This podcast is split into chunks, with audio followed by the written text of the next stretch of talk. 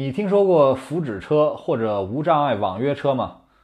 随着老龄化加剧和互联网技术快速发展的矛盾凸显，现在各行各业很讲究适老化，比如涉及到支付等方面的操作改进，以及一些建筑中的设施等等。出行方面也是如此，很多行动不便的人，公共出行怎么解决呢？比如我带老人去医院看病。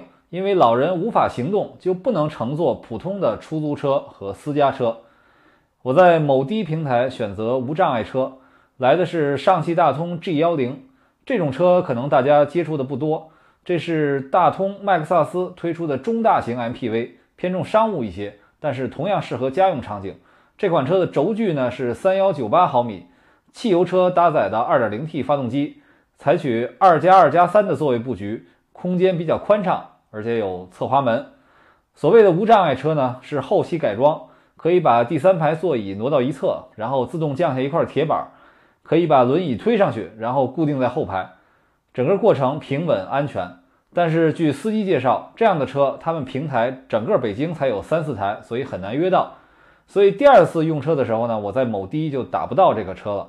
于是呢，选择了某汽平台，来的仍然是大通 G 幺零，我就很好奇。为什么无障碍车都是大通品牌呢？司机给我的理由很简单：别克 GL8 太小，奔驰 V 太贵，东风风行牌面不够，而大通的产品呢，空间的优势比较明显，价位又适中。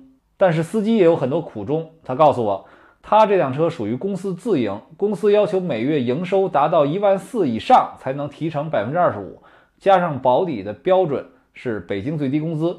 刨去社保，每天不休息，天天加班两个小时以上，拿到手的就是五千多块钱。当然，车是有一些加油的补贴的，否则的话呢，无障碍车的订单比较分散。比如我在东边，结果有西边有人订车，需要行驶比较长的距离才能接单，而且这款车呢，相对油耗也会比较高。如果没有无障碍车的订单，司机也会拉普通的快车的活儿。但是呢，顾客对大通品牌不是太认可，很多人一看车型是大通，就会取消订单。所以拉活很难，很多司机呢都不愿意干无障碍车。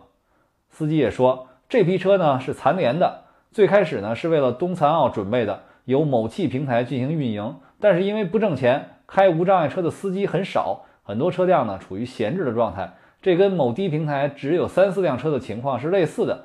而且呢，现在该平台的无障碍车都是手动调整放置轮椅的平台，以前大多是自动的，但是很多车呢都已经退役了。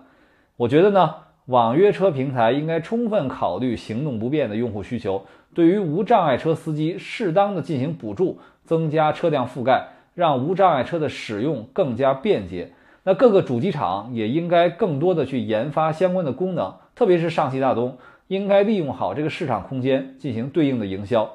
其实呢，对于家用车来讲，还有一种很好的选择就是福祉车，比如说广汽丰田塞纳的福祉车。就是第二排座椅可以旋转到车门外侧，并且降低，非常方便老人乘坐。丰田一直在积极的推进福祉车，可以说是非常以人为本的举措。包括别克 GL8 和广汽传祺 M8 也都有福祉车。如果家里有老人或者行动不便的人，可以考虑这样的产品。